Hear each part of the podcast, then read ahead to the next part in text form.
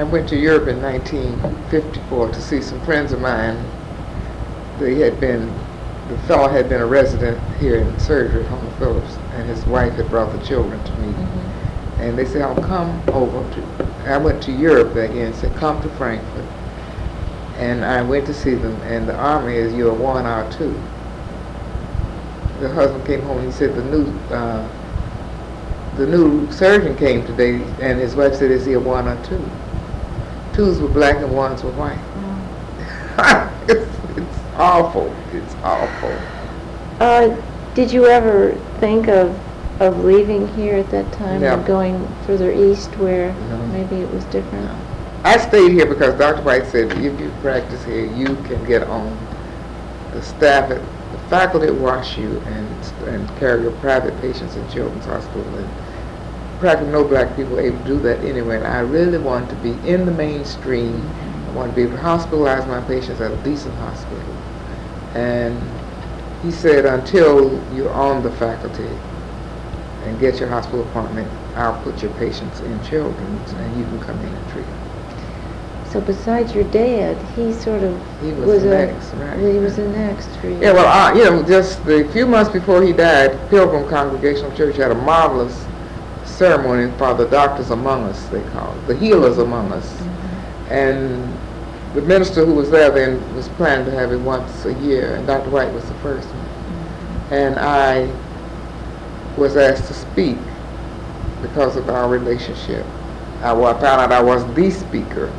And I spoke about that he and my father were the two people who really let me know you not only did the encouraging but helping, and my parents did the ego building way back down there, you know. Um, and I had I t- spoke about him in that vein, and then I read this uh, thing from uh, Luke's letter, in which he's saying, "I've fought the good run the course, fought the fight, kept the faith." And that's the doctors who, a lot of Doctor White's friends were there, old doctors, marvelous doctors, to stand up and repeat the Hippocratic Oath with them, with him. Mm-hmm. And as they were repeating it, to wonder if they thought Doctor White had really run the course, kept the faith, and what they thought about what they had done. Well, it was very effective, and his he enjoyed it. He oh, he was wonderful, you know. He enjoyed it, and when he got up, he said, "May I go on and on?" And they said, "You may go on and on." Mm-hmm. Uh, lots of ex-children were there who were his patients, great-grandchildren patients, you know, that kind of yes. in that relationship. Mm-hmm. And a lot of his relatives were there. His wife and daughter, or their son didn't get here. Kitty. Kitty was there. Um, She said, "We won't have to have a funeral. This is better than a funeral. He's here." Yes. And everybody it. brought him flowers, and he enjoyed it. And he was dead in three weeks. He was gone that fast. But that day at the church, and after they had the big reception, I put my hand on his shoulder, and he was so frail. Mm-hmm. Uh, and I was looking at some pictures of him taken years ago, and he was really robust. He, you know, was, he was really frail, frail mm-hmm. and deaf, and had a collar on because his bones was go- disappearing. He was in his nineties, mm-hmm. and uh, but he was gone in three weeks. So the two of you together, we integrated Central Institute. Did you know that? Uh, years when I I called him one day and I said, "Do you know that black children who live in Saint Louis cannot go out to Central Institute, and that uh, black children from all over South America may go because they are not Americans?" He said, "Oh, that's wrong." I said, "And I have a little girl here in the office who is deaf, I think. Her mother has written Spencer Tracy's wife. She's written all over the country because she's in the city with Central Institute, and they won't even look at her child." She was a college graduate. And so we went after Central Institute. He went after Central Institute's board, and I went after Central Institute. Doctor Lane was the principal. And they decided that they would take Missus Holt into the school, and she could use Sheila as her pupil to train on, but she wouldn't be able to train on the other white children mm-hmm. and other black children from other countries. Missus Holt was the mother. The mother of us. Mm-hmm. Now, this little girl's skin was the color of yours. She had long, straight black hair. The only thing black about her was the name, black, you know. Mm-hmm. And Missus Holt is a tall, nice-looking light woman with long, straight black hair who had finished college. So she took the course and she taught S H I E L D. They found out S H I E L D was partially deaf, but she was aphasic. And uh, she went straight on through. She went to Balladet, and then she went two years to college. What year was this? Mm, I'd have to look up the record. I can't. Well, so was it in the late? It would be in. It have to be in the sixties? Late fifties or early sixties uh-huh. because she was. It would be in the. Um, early fifties because she was just three or four years old and I still was on Vandivina, and I moved off of Vandivina in fifty-four. Miss um, Holt would call me. She said, you know, it is a crime what they have for deaf children, and it, that no one knows about if he's not white. Famous and Bob opens his store up at night so the children can come and be taken through the store and shown things at a slow pace so they can understand it. Did you know that? No. At Christmas time, they have a special night downtown so that those children can go to see Santa Claus without being overwhelmed by the mass of normals, you know. They can get to in their own time. Who, no one knew it, no, not even the black people who had deaf children knew it because they're not allowed at Central Institute. Anyway, you did it. She, we did it. She did so well that as soon as Miss Holt finished, they hired her at Walmart. Oh, it's so, it's she's almost, still working there, you know. It's almost sick. It's sick, it? Right? It's sick as it can be. And then they just popped. Black Doctor Gladden's wife went through. She's fine. And this, this every one time one would pop out, they immediately snapped up. You say Doctor Gladden? Doctor John Gladden's yeah. wife. Uh-huh. It was one of the black. Clarice went straight and uh, did great. And, and Clarice's son came was my patient. He came in the office amazed that Clarice had made all A's. And he had told me he had brains. There's a brain in here. I said, well, where do you think you got it, you know?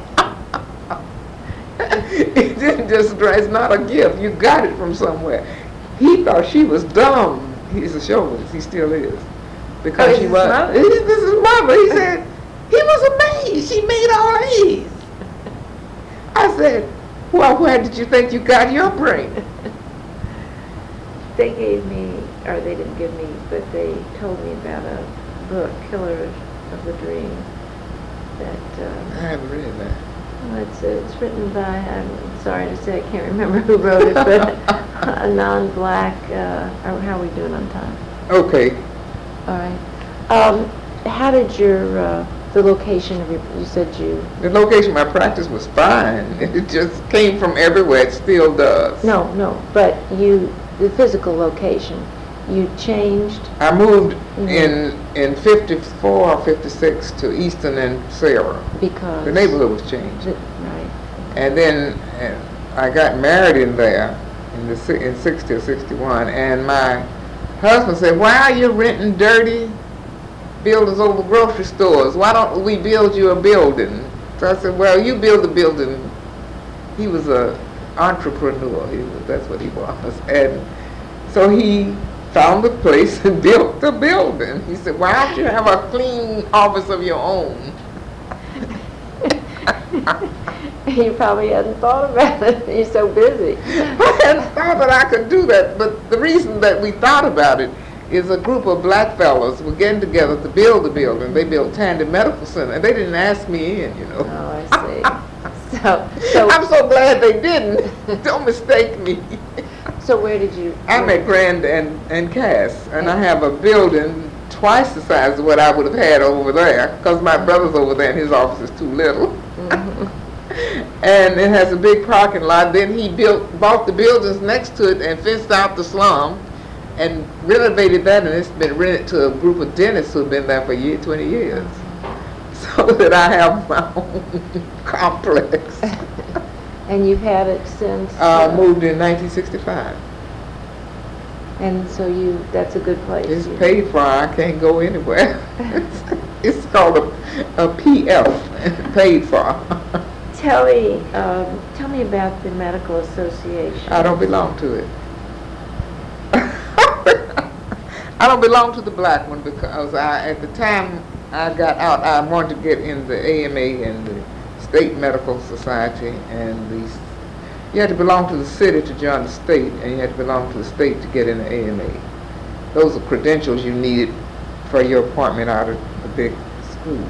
So, so what was I couldn't afford it at the time to join the black one too, so I just did not join the black one. I don't need the black one. I don't know why we still need the black one. It doesn't do much except propagate the being black myth. Um, I don't think that adds strength to the situation. I was trying to, uh, the black students are trying to, it's black student, they come talk to, I said, I don't know why you have to have a black organization. I don't know a Greek organization, I don't know the Italian doc, students mm-hmm. organization. Why, why do you have to have a black one? Well, it's so hard. I said, look, you've been to Yale, to undergraduate school, and you come out, you, you out here still crying? What is it? One year, Saint Louis University asked me to come over to a committee meeting. Doctor Whitaker and I went about segregation of the black students. And I said, they must not be letting them go to G Y N clinic or O B clinic because the patients are white and they are black. But I got over there, you know what they were arguing about? Nobody is inviting their wives to social parties. Nobody is helping them study. Nobody is finding them a place to live. This is it.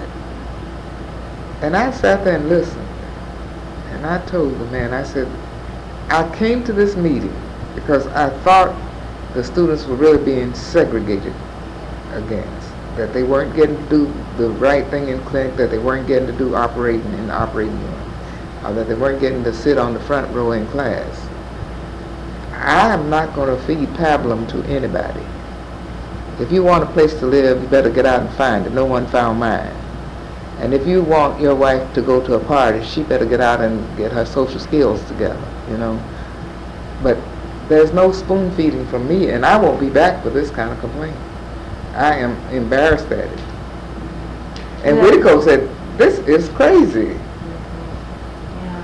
Well, you don't deny what you are. You just are a person, and you go and do what your capabilities allow you to do. You hope you do. So, talk to me about what's happening in the black community today. And, and well, you see, I'm not in the total. Every time I go to something black. No, I, I don't mean that. I mean the, the the black community is being destroyed. That's what I'm. That's what I'm trying to get at. The children. The children are being destroyed um, because they are now in situations where there is no extended family. I don't see children, I see children who've never had a meal at home nowadays because they go to school for breakfast, lunch at school, and mother's gone when dinner time comes, so they go down to Kentucky Fried or McDonald's. I don't know how they can afford it, but that is what is happening. Mm-hmm. Uh, nobody's there to supervise studying habits, nobody's there to supervise bedtime. I can remember having to write an essay and reading it to my mother and correcting it with her before I turn it in at school. Nothing like that is happening to children nowadays. I cannot ever remember a program on which I was participating, in which I would be participating, uh, any kind of play I was in or recital I was on, that I would be on tenterhooks. One, I knew I would see my mother, and my father would have to come from his office, and I could hear him clear his throat, and I knew, I would, then I would be all right if I knew he was there. These parents don't even know the name of the school their children is in. I say, where does he go to school? They don't know the name of the school. Do you give them some input then? Oh, yes. Do you, what do you oh, say yes. to them? I said, you're supposed to go to school, go to see his teacher. I had a child one year who climbed out on the ledge. window ledge at um, uh, University City Elementary School. Hanley Junior No, oh, uh, elementary school. He oh. was a little boy. He wasn't Flynn twelve Park. years old. Flynn, not Flynn Park, no, the other one that used to be, Delmar Harbor. Delmar Harbor. Uh, his teacher was Missus Killian. Uh, she was from New York or somewhere. She was living here. and Missus Killian had been calling this boy's mother to come. This was disturbed. He was cutting up in class. She couldn't control him. And the mother came in to me to complain, and she said, yeah, that white woman is just after her son and just doing this and just doing that. And she drove him out on that window. And I said, well, have you been to see Missus Killian? Uh, I don't think she's prejudiced. No, I don't want to talk to no white woman about my son. You need to go see Miss Killian. Just promise me you won't do anything else. Just go see her. She came back. She said, why didn't you tell me she was black? I said, because you were so prejudiced. I wanted you to see how prejudiced you were. She spoke to you in a soft, sweet, good English voice, and you decided she's a prejudiced white woman. Miss Killian said, Jimmy, please sit down. And unless she shouts and calls him an ugly name, he doesn't sit down. That's the way you treat him at home. I said, but Miss Killian spoke to him like he was a person, and he didn't know she meant it. She said, I was really ashamed of myself. You told her more than just... I said, but I didn't tell you he was, she was black because I wanted you to go out there and be so embarrassed you could fall on the floor. She said, well, I was. How else would she learn how bad off she was? And you get so smart. You get, you know, you get. So what do you do to wake people up? What can you say to wake people up? You really do speak your mind straight, and that's the way they hear it. That's, do you think so? Oh, do I? Sometimes I think it's too straight. No, I don't think so. Oh, I'm sure maybe you've overdone your st- stepped okay. over many times. But I no one is perfect. No, but I hear such a directness, such an honesty. No, I mean, the way that, I know I called you a couple of years ago, and then or a year ago, whatever, and then it didn't happen.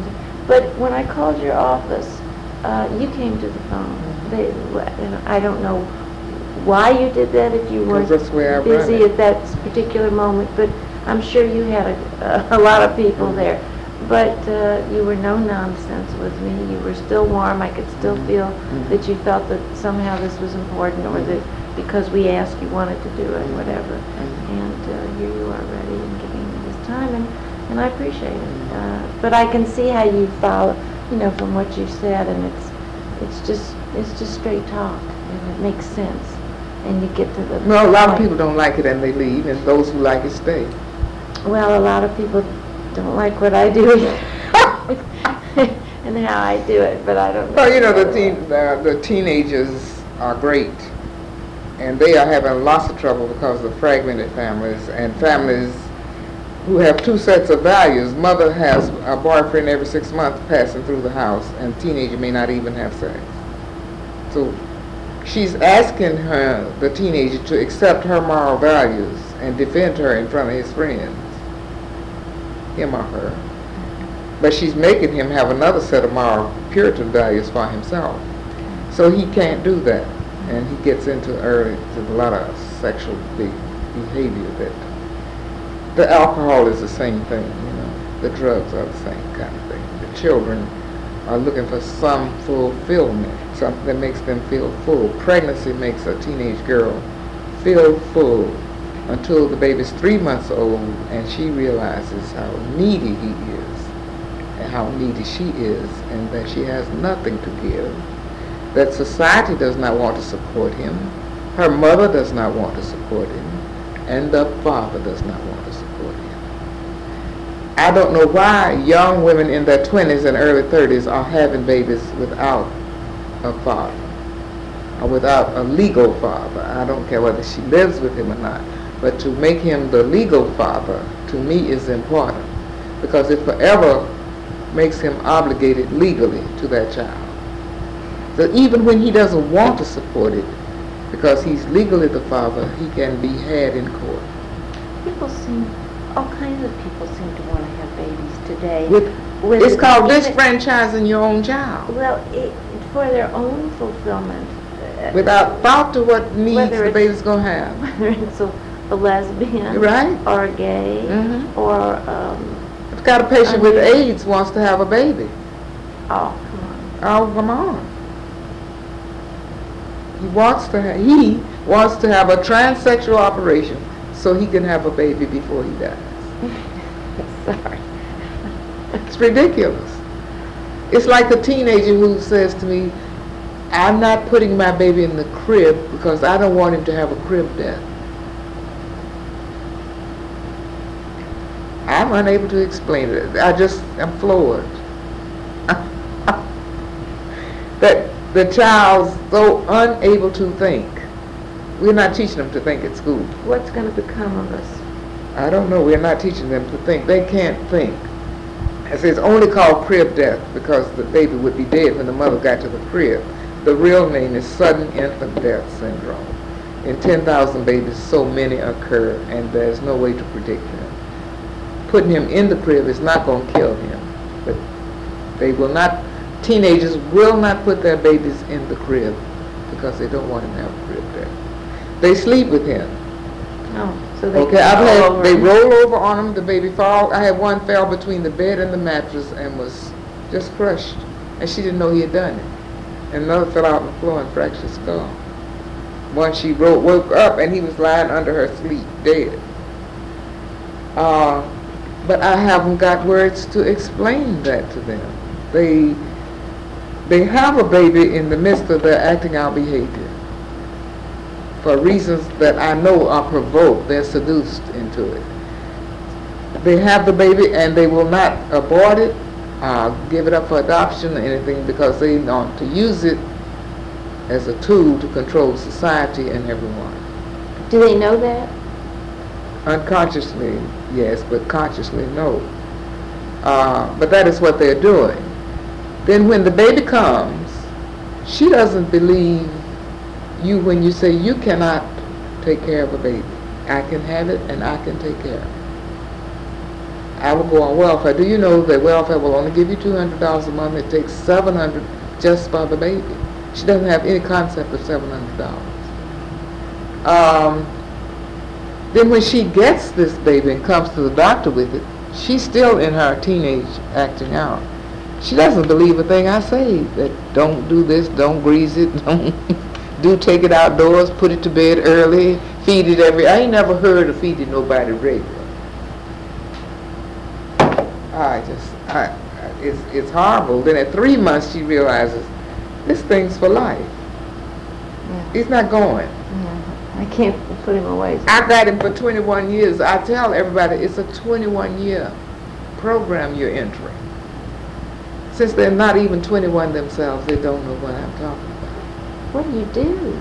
Just have to plug along with them day by day. I said to a child the other day, are you sorry you did it? She said, I really shouldn't have done it to him. I really shouldn't have done it. I said, well, that's if you even know that, better. That's even better than that's, if you know that, you're halfway there. Yes. You really should not have done this to him. Yeah. But now she can... And now like, you can acknowledge that yeah, and we'll go on from here. Um... But I don't know what's going to happen to them. I, I think the children that they're rearing, the, the victims, they're going to be a terribly angry group of people.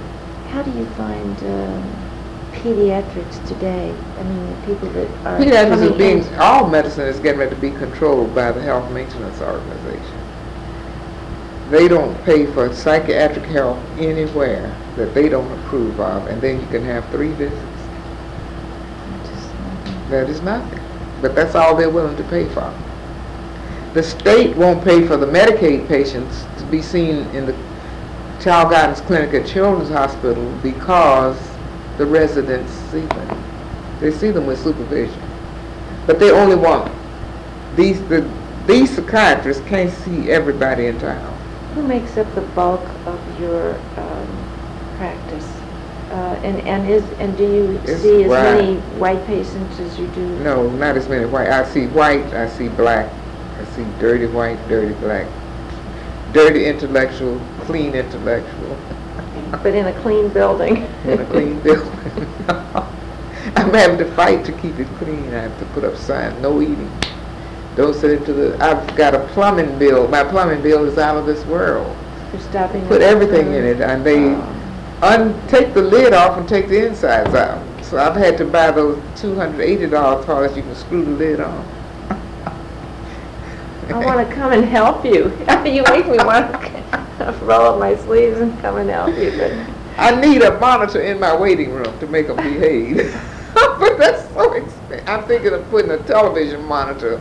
I won't have a television because I will not let them look at uh, As the World Turns, because they think they're living in it anyway. They they judge their behavior by that craziness. But I am thinking of putting a monitor on the screen and uh, pop on Well Baby things that I on oh, tapes yes. I make and stuff yes. like that. Uh, This little radio station, K B D Y, you know, I did a child rearing practices program for mm-hmm. two years. And just as it's catching on, they had, they had trouble with the director and they were, they've been off the air, they're going back on. But I'm going back on and keep taping, and, and we mm-hmm. play these tapes early in the morning, twice a week. But that sounds like a wonderful idea. It is a great idea. And uh, I'm going to put it might in the give them, you know, even some ideas for some questions. To well, I've got a lot of stuff in the waiting room. Oh, books, I'm sure you do. And, you know, I find them all over the parking lot. How depressed do you get? Not about that at all, because that's not my making. I don't, I didn't make these people. I had a, a young woman who's a very good psychologist. After she, I sent her patients, and she would, we would talk and back and forth. And I could kill Miss Jones for her behavior to her children. And she said, well, you know what, I just, I had this thing that I, all black people are good, and I couldn't get angry with any of them. But I said that if Helen Nash can get angry with them, so can I. I said, I certainly do get angry with them for some of their superficialities, for some of their ignorance, and some of their refusal to learn and change. But I'm not depressed about them because I didn't make them. I have some exciting patients, you know. Yes, I'm sure you do. I have about thirty young women who are physicians. Um, the guy who does Eyes on the Prize, you know, that Henry mm-hmm. Hampton is, was mm-hmm. my patient when he was mm-hmm. a teenager. Uh-huh. Now, his father was a doctor. His father was a doctor, and his office building is still down at Jefferson and Pine.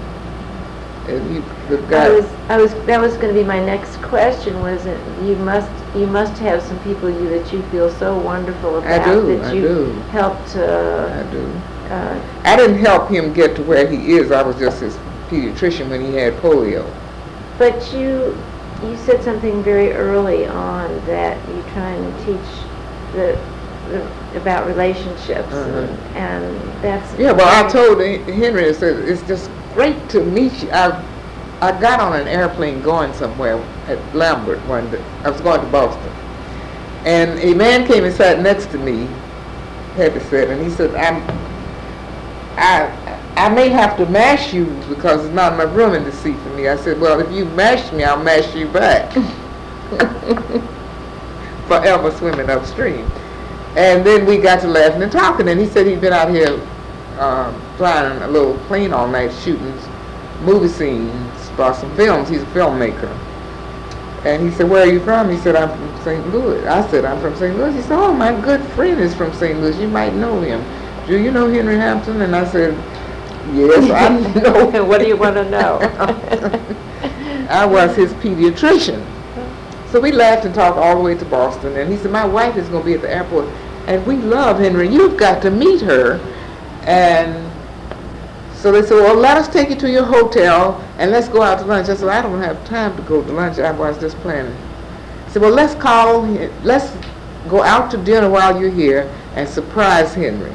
I said, no, don't do it that way. Call Henry and ask him if he wants to go to lunch with me. He may want, not want to go, and let's don't bother him if he doesn't want to bother. It's been great meeting you. So not only did he want to go, he picked out the restaurant, and he mm-hmm. came bringing a present. Oh, hell, hell. And we, then we went to their house. They live in a two hundred-year-old house in Newton, Massachusetts. Mm-hmm. And we went there. We had a, they ran out and got ice cream, and we ate ice cream and laughed and talked. Mm-hmm. And then he said, I'm going to take you home, Helen. I'm going to take you home. Then he asked me about how I saw him in his childhood, and a lot of things he wanted to talk about, yes. his parents' death, and we sort of renewed a friendship. And then when he came to speak at Wash U, I called McClendon, and I said, you know, we have to do something okay. big for Henry. Doctor Danforth didn't know he was that graduate. Oh, Really? So we had a we had a luncheon after the speech. He spoke on Black History Week, and he said everybody was born before nineteen sixty-five. Stand up. He said then you don't know what it's all about. Made a marvelous speech and set him on fire. And then we went over to lunch and he met faculty. Then it, we had a dinner in which we invited old family friends to have dinner with him. And then I had a reception at Whittemore House. It snowed. And it was three hundred people. Oh. They talked all people who had seen it, people who wanted to see it. Black, white, green, yellow. Well, he really has. And Doctor Danforth had said to me that afternoon that he had a meeting he might not be able to get there. I said, would you like us to postponed it an hour? So when I went to the reception, he asked first when I saw. Do you see what I mean? You just say but it. You remind me of my mother-in-law. You know, the Historical Society Bulletin had this story of segregation and integration at Washington University campus out here. Do you know his great-grandfather was on, has been on the trustee board, and he is the only one who voted for integration of that little school years ago. Mm-hmm. Only trustee. He did not know Henry was that radical. So they called me, I don't guess he'll ever hear it, they called me and asked me if I would ask Henry if they could have his archival material to store at Wash U. And I said, you know, you're sending the wrong messenger if you really want it. And I don't think I'm the person, if Wash U wants Henry Hampton's archival material, you had better, the chancellor had better ask him. So he called me and said, oh, do you really think I'm, I said, Doctor Danforth, if I were Henry and you sent a black messenger, I would tell you no. He said, well, he, he wrote him and asked him, and he, he wrote him and thanked him, but Tufts had beat him to the draw. Tufts years ago caught him, caught the ball. Um, so then they, I said, you don't do anything for the black people in the community. You don't recognize those from the community who are making national marks. And the, so he, he came, and his sister came with him and made a very good speech at graduation, but in the student newspaper, to show you how conservative they are, they had a big thing. We don't know who he is, and we don't know if he's a good speaker. No, he was marvelous. He told mm. him, we dropped the ball, and it's yours to pick up and run. We don't know who he is. That's the student newspaper. Mm.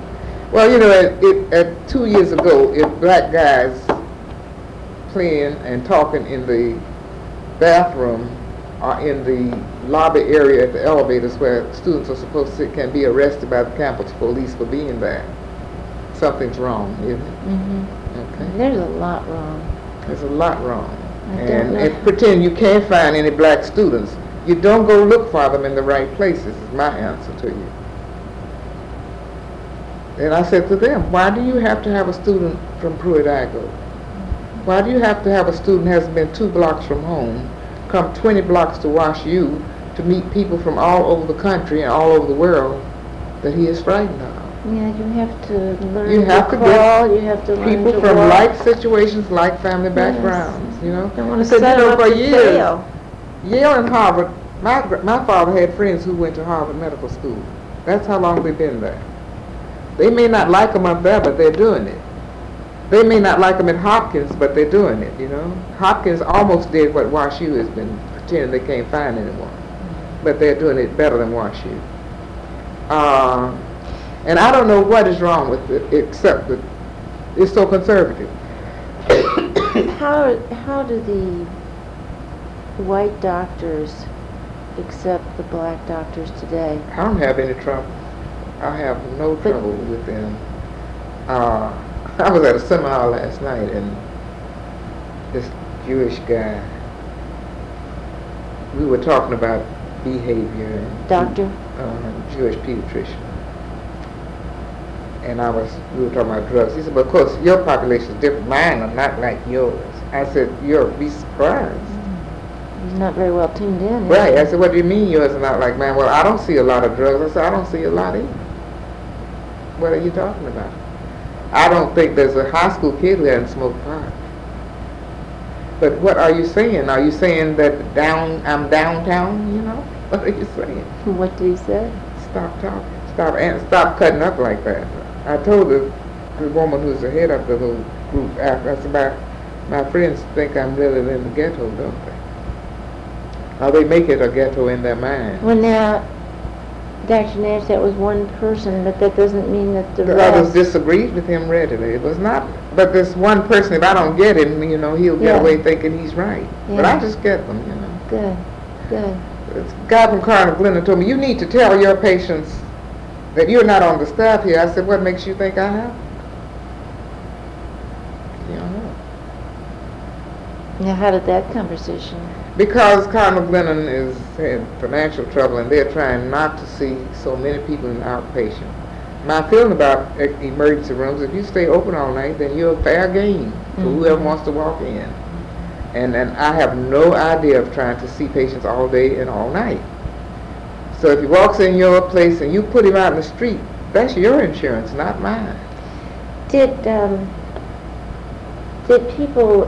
Uh, when you opened your practice, were you open in the evening? One week and stopped it. Because they came because it was, they want to choose to come to the doctor at a time that is convenient for them. Mm-hmm. And it's only convenient for them when they have nothing else to do. A woman called me from Illinois. Her child has some real serious congenital problems and she wanted him seen. I said, the office is full. She said, well, I'm losing time on my job, blah, blah, blah. And I said, well, I will do the best to get you out quickly. When I was finishing with her, she said, you know, I don't hate to go after you about the time, but I've been here an hour and fifteen minutes. I said, I think that's pretty quick. You didn't have an appointment or anything. And I had to bring you in here ahead of people who are going to fuss at me when I go in the room with them. I think that you get out of any doctor's office in an hour, you're doing very well. I then looked at the time she had signed in, and she was even lying about that. Mm-hmm. No one wants to, I don't have time, I hadn't noticed them. I, I can't take off any more time from my job, or the reasons. Are you open on Saturday? If I stayed open till midnight every night, I would have patients all night every night, because they will only come when it's convenient. They want to come when it's convenient. One of the aid stations that's affiliated with Christian Northwest called me yesterday at eight o'clock. What is the problem? There's a woman here whose child has ringworm on the skin and she wants to be seen. She belongs to sinus and the doctor has to okay it as an emergency visit. I said, one, I'm not her doctor and I can't okay her visits. Two, there is no time that ringworm is an emergency and she will go home and see her doctor. She said, she's very angry. I said, so? She is very angry, but I didn't make the rule. Tell her to call her H M O. I cannot okay it, and there is no ringworm that will ever be an emergency. But that's what pe- people want. Yeah. Uh, what do you feel, maybe this is a stock question, but I'd still like to know, what do you feel that maybe, what's your the greatest impact you feel you've made on this community? Well, I think, I, you know, when I first started, they were very suspicious of black doctors. I think I've seen my practice change from black, lo- a lot of black patients and a lot of the educated black people didn't go to white doctors. Now they're swinging back. As my father said, one of the last few times I heard him talk, uh, a lot of black patients are brainwashed into thinking the black doctor doesn't know anything, can't do anything. So they would go to white? They would go to a white doctor. Or if they, usually years ago when they thought it was real sick, they would call up and say, I'm going to see Doctor So-and-so today. He's white and I have to have a real doctor today. Mm-hmm. I've had people tell me they had to have a real doctor. Mm-hmm. Uh, I think I've seen the change in that attitude quite a bit to where I saw a woman yesterday whose baby was born at Saint Luke's and it had a, a little extra skin tag fingers on each hand and on each toe. And the doctor wouldn't tie them off because her insurance company wouldn't pay him to do it. Mm-hmm. Now, I do that routinely without even charging, okay? You've given me a number of goosebumps today. I do that without charging. They have stayed on now, so they've got the blood supply has gotten better, and they're too thick for me to tie off. So then you really have to do it. She went to a doctor whose name I've never heard. Right. I said, you know, I don't understand black people. You go where you're not wanted. You are not wanted at Saint Luke's. Why do you think it's way out there? And then you get treated this badly, and you don't even get angry about it. You don't even know that you are being treated badly. If this this baby would, I would have cut those off the day I saw him, because they were being so thin and the blood supply so poor. Tied and just cut it healed. Off. Now he's got to go to the surgeon. I don't know what you're thinking about. You go out where you're not wanted, you get treated badly, and you're not even angry. I had a little girl who I have a little girl who has tubes in the ears and de- and mm-hmm. deaf. She has a kidney deaf thing that goes with kidney disease, and she's got bilateral hearing aids. Central Institute. Now let me see. She's uh, you've seen these little kids with uh, sandy gold hair, real curly, and light reddish skin, not black, and they had put a hearing aid on her, darker than my shoe. Now, my mother had hearing aids, and my mother's skin was the color of yours. And they never would have put a black hearing aid in her ear. Beige. Beige, skin tones. I said to the mother, what is she doing? And even the tubing is black. Why have they put these on her ears? I said, because they ordered ear, hearing aid for a black child. I said, this is rank se- segregation, rank prejudice, and it is an ugly thing. When it came, they should have said, oh no, this is the wrong call. I sent her out there to tell them that I said that they were prejudiced as they could be, and that they knew better than put that black hearing aid in that. Both of them black, and the tubing black. I said, how could you do let them do this? I didn't know they came in other colors. I said, look, you know, yes. You see the white children out mm-hmm. there with hearing aids. They don't have on this black thing. Your little girl is not much darker than most of them. Mm-hmm. What is she doing well, with a black hearing aid? Was it, is it, is it prejudice or, or is it just... Um, I went to Color Me Beautiful with my neighbor. We are good friends. My neighbor's white. Mm-hmm. We went to Color Me Beautiful. And the night they had the makeup night. Uh-huh. They put a space for everybody. There were eight of us. And at my space, they had dark, dark pancake makeup. Dark. They brown did, powder. They hadn't seen you? Yes, they oh, hadn't seen me. Powder browner than I am. Because you're fading. Purplish lipstick. You should have seen it. So I didn't sit there deliberately. I said, look at that, Loretta, those sons of bitches. She said, I don't think you're black. Uh, so I sat over here, and the woman said, "Doctor, this make this is your makeup." I said, "There's not any time in life I'd ever wear anything like that," so I didn't sit there. What'd she say? I think it's funny. These people over here are white. He's from North Saint Louis, and she's from South Saint Louis. So they've had both sides of it, you know. And he has. Uh, Old Saint Louis family. They're very, very nice. They're self-made people, and they we had a great relationship. Just it has grown over the, the ten years they've been there, and uh, their friends say to them, "You have a black neighbor," and he said, "Secretly, she's whiter than we are." If you're worried about a good yard and a clean house. Our neighbors whiter than we are, and education, and we laugh about it all the time. Mm-hmm. Somebody will say, "Loretta, your neighbor's black." These people moved from New York, and they're lovely. They're lovely. The woman is lovely. The children are darling. Mm-hmm. And when she came, I went over to speak, when he came first working on the house, and I went over to speak to him. I said, anything we can do for you as a neighbor, let me know. And let me know the day your wife is coming. So when the trucks were out there, I went over and spoke to her and said, uh, I would bring you a cake, which is what you're supposed to do in the South when you move to a new home, but I would offer to send you dinner tonight. I know you aren't going to get to cook. And they had a young nine-month-old baby. Mm-hmm. who is now eight years old, um, she said, it's lovely, you know, everybody told me I've had the right neighbor when I told them I was moving next door to you. So you're moving next door to a good pediatrician and a really nice woman. But her mother-in-law and all of them were in, this, in town, and they had a family dinner that night. So that was taken care of. And we got to know each other, and then go over to dinner, and they, the little girl, laughed. We went through, laughed, and learned to walk and talk. That's great. Uh, and she had a new baby. And I don't know whether she was depressed or what, but she said, well, would you come just look at the baby and so-and-so? And then one day, a friend of hers brought her here one morning with the baby. She's weeping that she's afraid something's going to happen to him. She's afraid. I said, oh, sit down, and let's, we examined him. And I said, the real trouble is that you're just having the after baby blues. And what you need to do is get a babysitter, and you take her out to Frontenac to lunch, and you buy a new dress. And at night you take, go out to dinner with your husband, go to a movie. You just got the after baby blues, and this baby's going to be fine.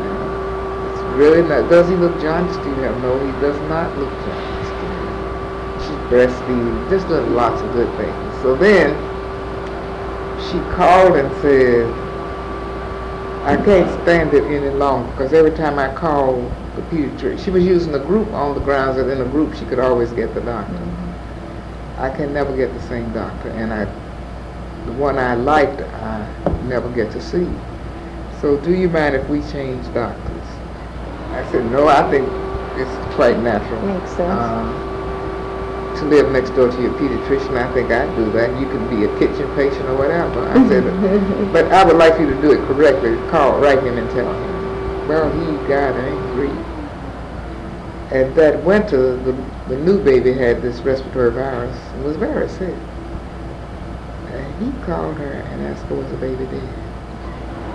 He said, according to the lab work they sent to my office, he should be dead. I said, well, how could they have sent it? And she came over crying, how could they have sent the lab work to his office? The lab work I had done, I have, but here it is. And she said, no, the baby's fine. He was sick, but he's fine. They elected to keep him at home, and they are wealthy. They rented equipment. All the equipment she needed, they rented. Mm-hmm. And um, she needed oxygen and humidifiers and a tent. They rented it. They did fine.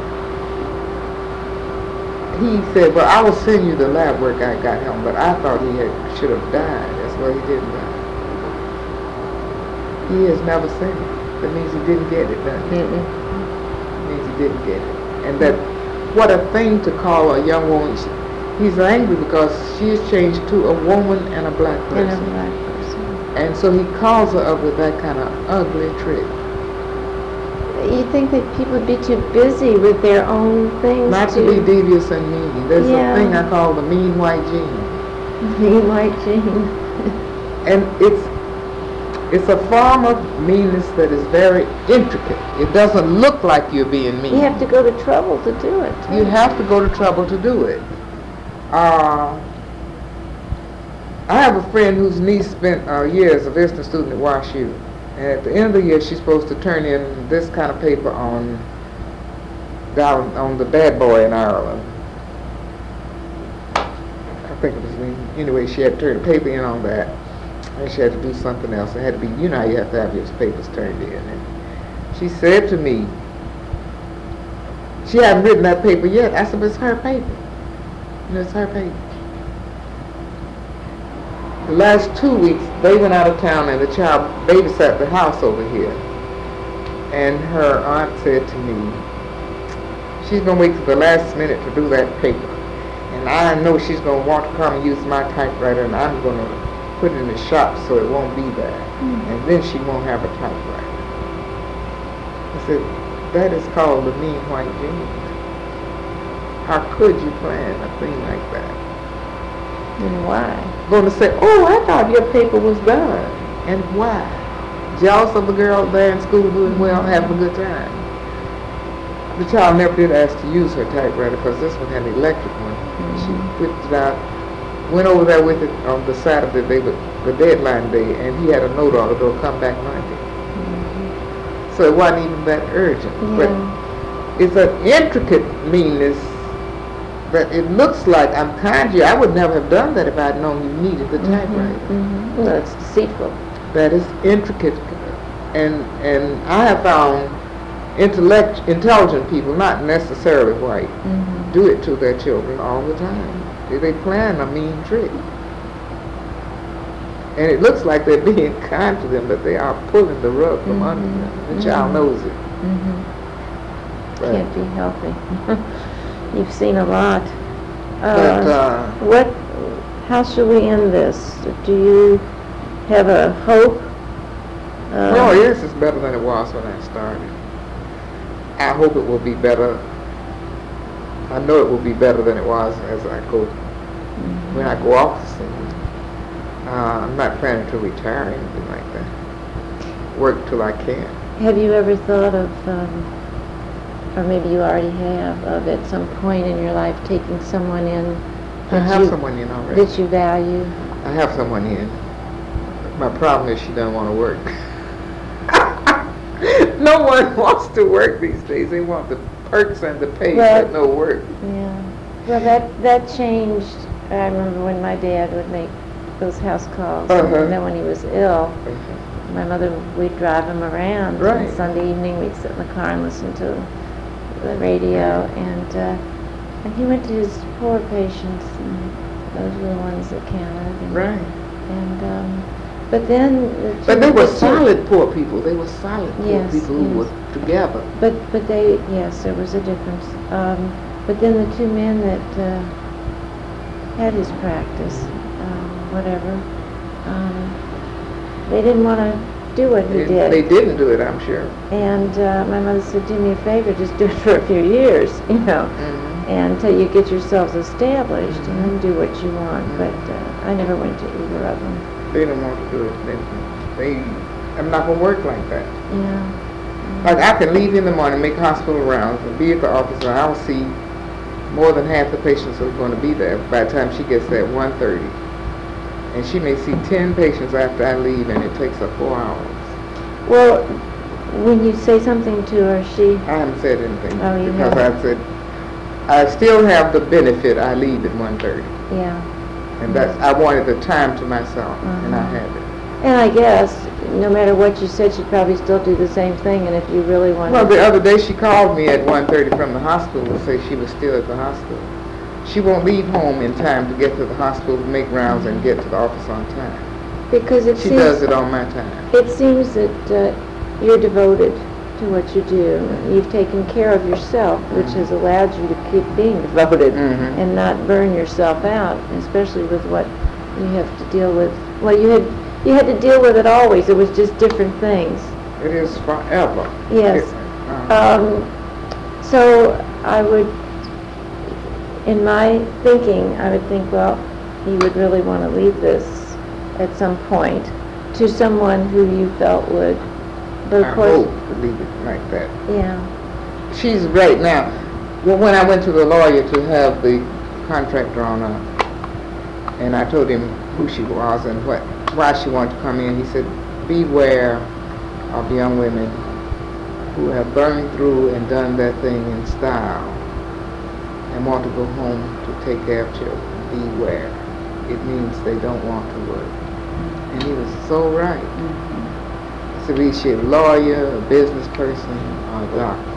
She doesn't want to work. Who's that?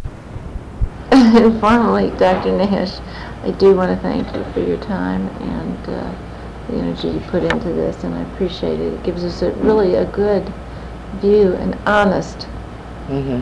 view of well, how you feel. All right. It's, it is the best way. You don't have any ghosts sitting on the foot of your bed at night making you wish you had said something or not said something. You're I right. uh, tell the medical students all the time that I have to treat the patient so that when things go wrong, I won't be feeling so guilty that it'll be keeping me up all night. So that's that's interesting, because they always say it's best to live your life so you can sleep at night. Right. I've always said that. Thank you. You're welcome.